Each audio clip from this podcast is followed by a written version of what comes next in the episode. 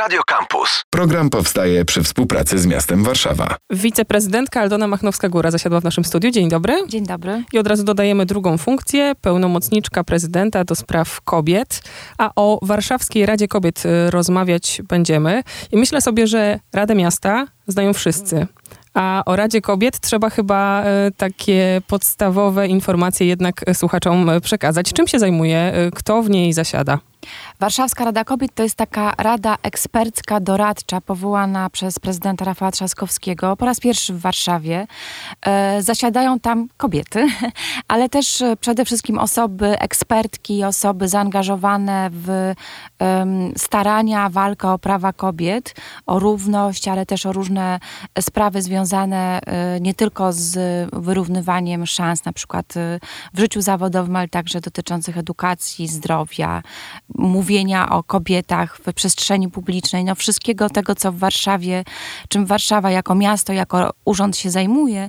I ta Warszawska Rada Kobiet jest takim ciałem doradczym, które ma y, pomagać zauważyć pewne rzeczy, ale też jako ekspertki, to no rzeczywiście najlepsze kobiety, najlepsze osoby, które w swoich obszarach się tym zajmują, różnymi, różnymi tematami, rzeczywiście mają bardzo, bardzo dużą rolę takiego wsparcia merytorycznego w różnych sprawach. Myślę, że co niektórzy słuchacze od razu mogą sobie pomyśleć, to czy inne rady nie poradziłyby sobie z tym zakresem tematów, którym zajmuje się Rada Kobiet. Czy potrzebna jest taka wyjątkowa perspektywa, albo czy te pozostałe organy w urzędzie jej nie mają w takim razie?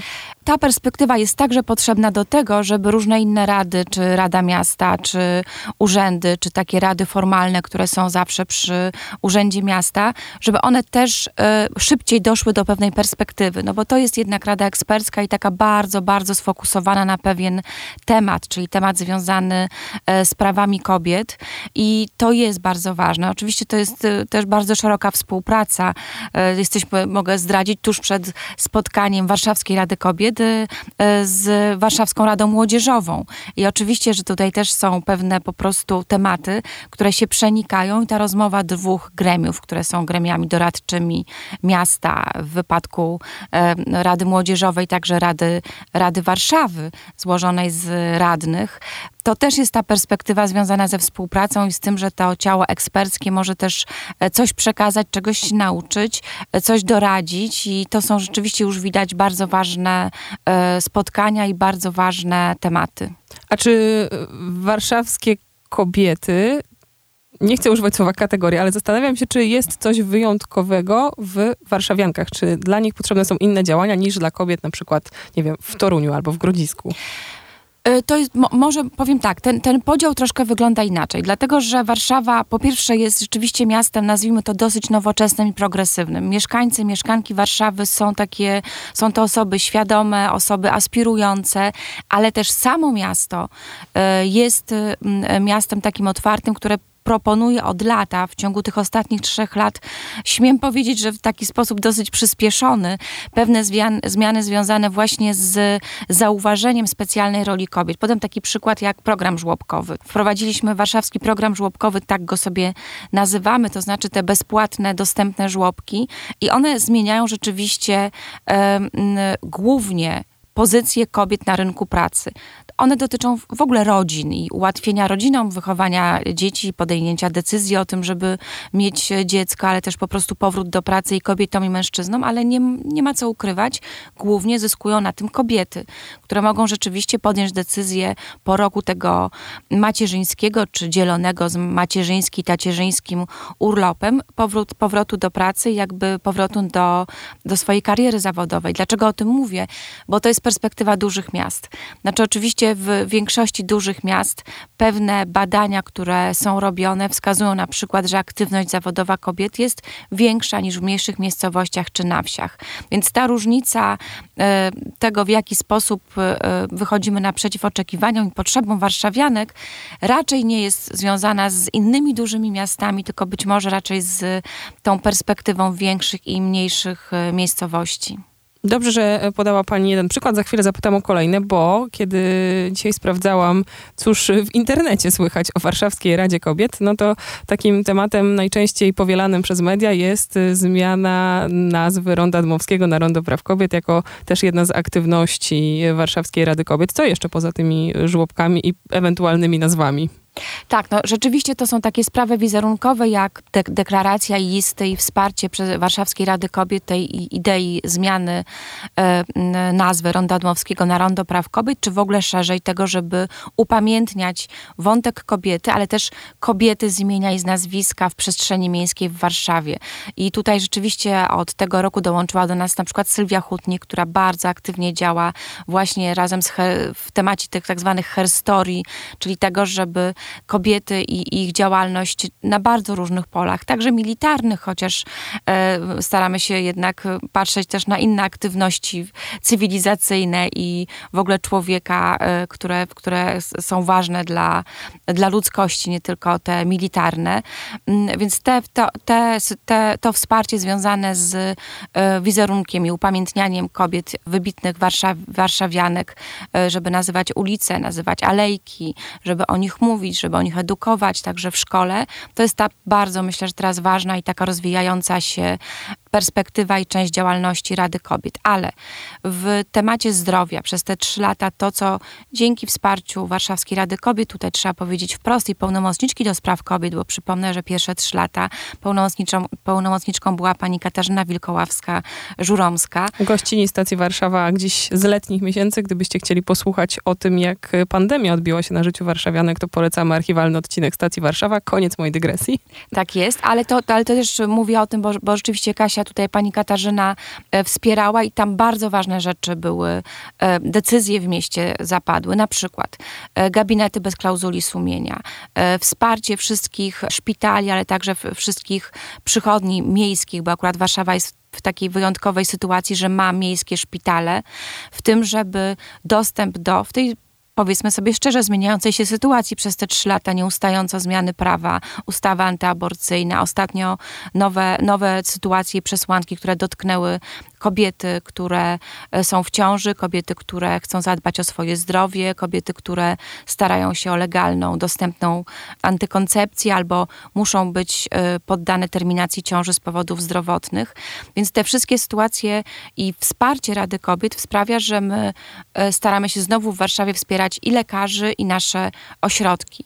Przypomnę o powstaniu gabinetu, który jest gabinetem w Szpitalu Praskim, który jest gabinetem także w pewien sposób sposób przystosowanym do tego, żeby mogły skorzystać z usług ginekologa, z opieki zdrowotnej kobiety z niepełnosprawnościami. Więc dosyć dużo takich rzeczy. Wsparcie e, związane z zapobieganiem przemocy. E, członkiniami Rady Kobiet są ekspertki i kobiety działające bardzo aktywnie na polu e, zapobiegania, profilaktyki i walki z przemocą wobec kobiet i wobec rodzin. I tutaj też co roku robimy dużą kampanię szesnaście dni przeciwko przemocy, ale także na co dzień staramy się wspierać i właśnie przychodnie, czy ośrodki kultury, czy ośrodki pomocy społecznej, żeby dać im wiedzę taką, jaką nasze ekspertki mogą przeka- przekazać, związane z rozpoznawaniem przemocy, zapobieganiem przemocy. Tak naprawdę tych tematów, bo my się spotykamy dosyć często, to już jest, to jest yy, częściej niż co miesiąc, jest bardzo, bardzo dużo. Wciąż się pojawiają nowe, ale najważniejsze, że tak powoli, drobnymi krokami możemy je rozwiązywać. Przypomnę, że w Warszawie używamy feminatywów, co jest może drobiazgiem i dziękuję, że też tutaj w studio jestem wiceprezydentką czy zastępczynią prezydenta, a w urzędzie są dyrektorki, naczelniczki, główne specjalistki, ale to jest naprawdę bardzo ważne, bo też ten język e, zmienia nasze postrzeganie kobiet na wysokich stanowiskach, e, sprawia, że nie jest czymś wyjątkowym, a przecież nie jest, że wysokie stanowisko zarządcze w spółce pełni prezeska, a w rządzie jest ministra. I to takie, no, dosyć dużo mówię o różnych tematach z różnych e, obszarów, bo też Rada Kobiet rzeczywiście zajmuje się bardzo szeroko różnymi rzeczami. Widzę, że w tych priorytetowych celach na tę drugą kadencję bezpieczeństwo zdrowotne warszawianek, o którym pewnie chwilę temu rozmawiałyśmy, bardzo wysoko. Przemoc, o której pani wspomniała, ale też edukacja. Też edukacja. Też dlatego, że no mamy do, rzeczywiście kilkuletni kryzys w systemie edukacji w Polsce z, bar, z bardzo różnych powodów. E, bardzo, bardzo wszystkich, nie tylko Radę Kobiet, jakby martwi stan e, psychiki naszych dzieci i młodzieży. Tego, że w tych trudnych sytuacjach związanych z no, nieustającym kryzysem zewnętrznym, to jest i pandemia, i podwójny rocznik, i sytuacja polityczna, i teraz walka o Lex Czarnek, i, czyli zmiany różne prawa eduka- edukacyjne, też w ogóle taka trudna sytuacja w przestrzeni, myślę, życia nas wszystkich, zagrożenia, które być może nas czekają, i zagrożenie klimatyczne, i polityczne, i doniesienia związane z sytuacją globalną, czyli bezpieczeństwem w ogóle europejskim i światowym. To wszystko wpływa na dzieci i młodzież. I rzeczywiście kolejny wątek związany z sytuacją dziewcząt i kobiet, które też w jakiś sposób, nie oceniając sytuacji, dzisiaj podlegają pewnym, może nie manipulacjom, ale takim bardzo publicznym dyskusjom na temat roli na przykład dziewczynki, kobiety, wychowania z każdej strony. To sprawia, że mm, wydaje nam się, że ta sytuacja, szczególnie dziewcząt i kobiet, młodych kobiet, będzie coraz trudniejsza. Więc wspólnie z Biurem Edukacji w Warszawie i też z Radą Edukacji, która w Warszawie jest, właśnie nasze członkinie Rady Kobiet starają się doradzić, czy dać swoje przemyślenia, czy pewne y, rozwiązania, czy narzędzia, jakich organizacje pozarządowe stosują, po to, żeby przyjrzeć się tej sytuacji, w jakiś sposób spróbować ją rozwiązać. Łapie się słowa członkinie. Sylwia Chutnik się pojawiła kilka minut temu.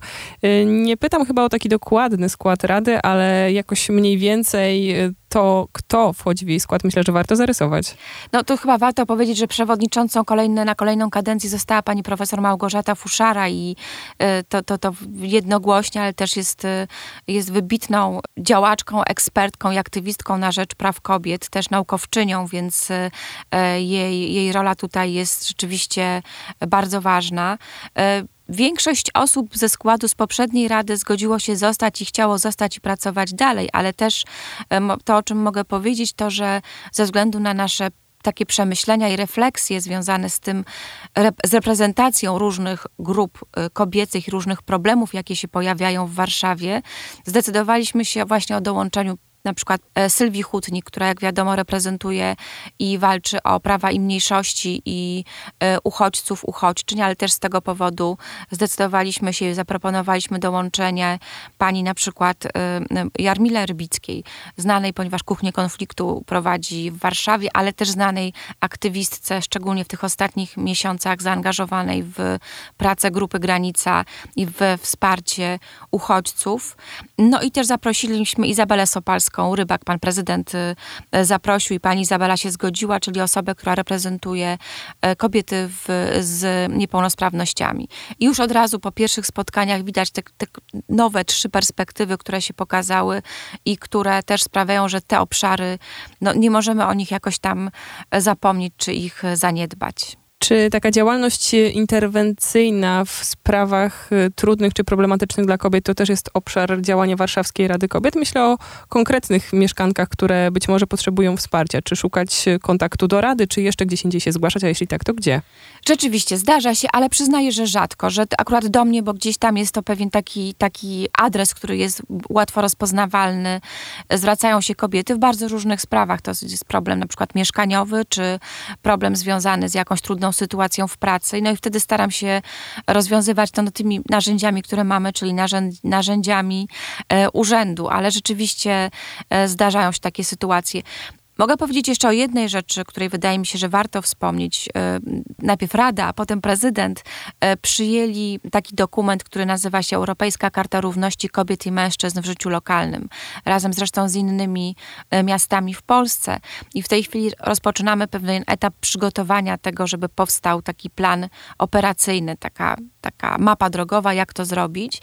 I pierwszym etapem jest przygotowanie znowu planu równości płci w urzędzie. Już zaczęliśmy pracę nad tym. Za chwilę zostaną wynajęte ekspertki zewnętrzne, które będą przygotowywały taki plan, który bardzo precyzyjnie pokaże, w jaki sposób w, w urzędzie, w naszym zakładzie pracy przygotować różne kroki, różne narzędzia do tego, żeby ten plan równości kobiet i mężczyzn był przestrzegany i był realizowany. Bo najprościej mówiąc chodzi tak i o lukę płacową, czyli o to, żeby kobiety i mężczyźni zarabiali tak samo, no ale luka płacowa dotyczy zarobków na tym samym stanowisku.